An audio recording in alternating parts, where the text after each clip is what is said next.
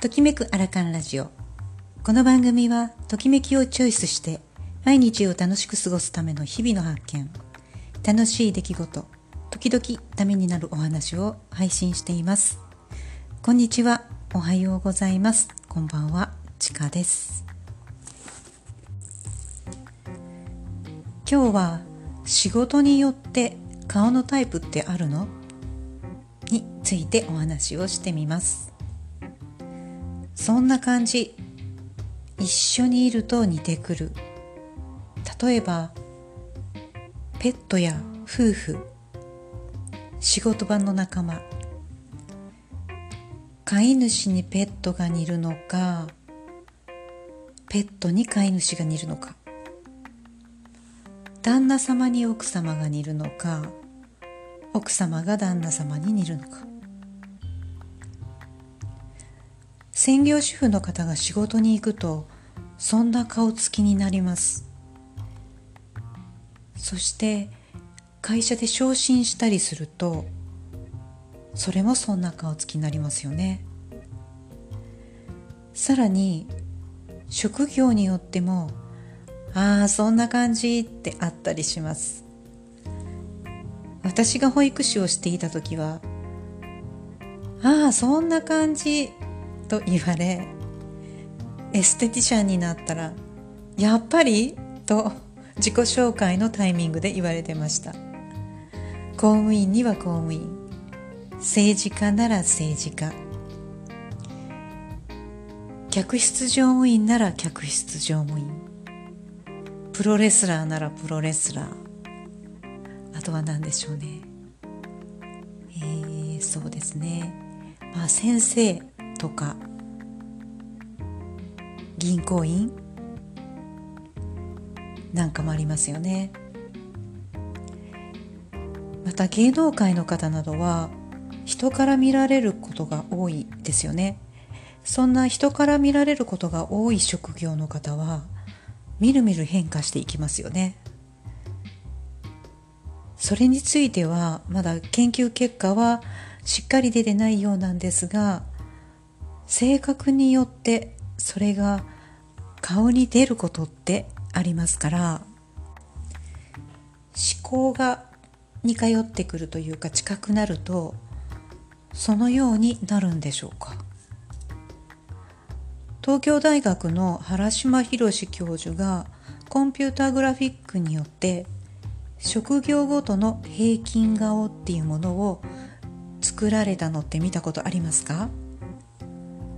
そちらが日本顔学会のサイトに掲載されているんですが日本顔学会では原島教授たちによって眼君顔君と書いて眼君13箇条なるものが掲載されています。今日はその13箇条も紹介してみようと思います。1自分の顔を好きになろう。2顔は見られることによって美しくなる。3顔は褒められることによって美しくなる。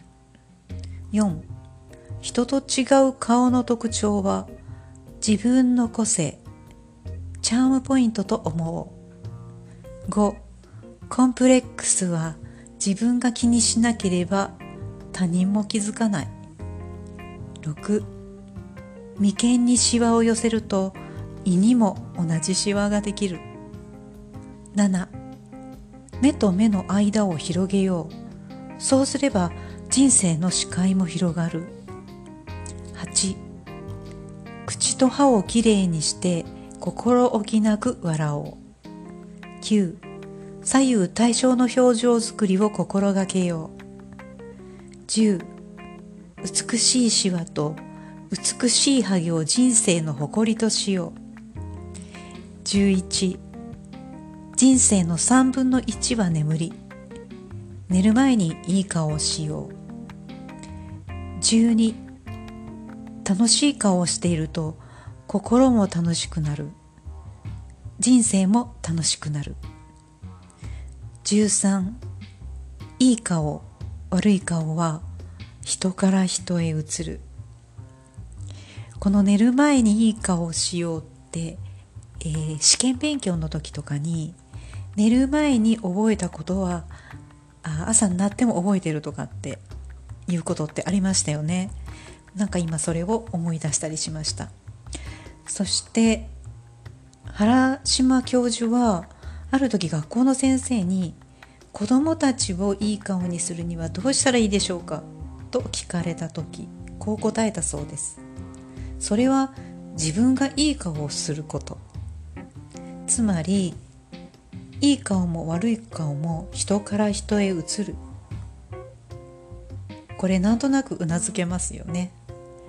一つのグループやコミュニティにポンって入った時すぐにそこの空気感を感じることってありませんか？あなんかいい雰囲気だなとかとなんか苦手だなとかなんか嫌な感じだなっていうことってありますよね。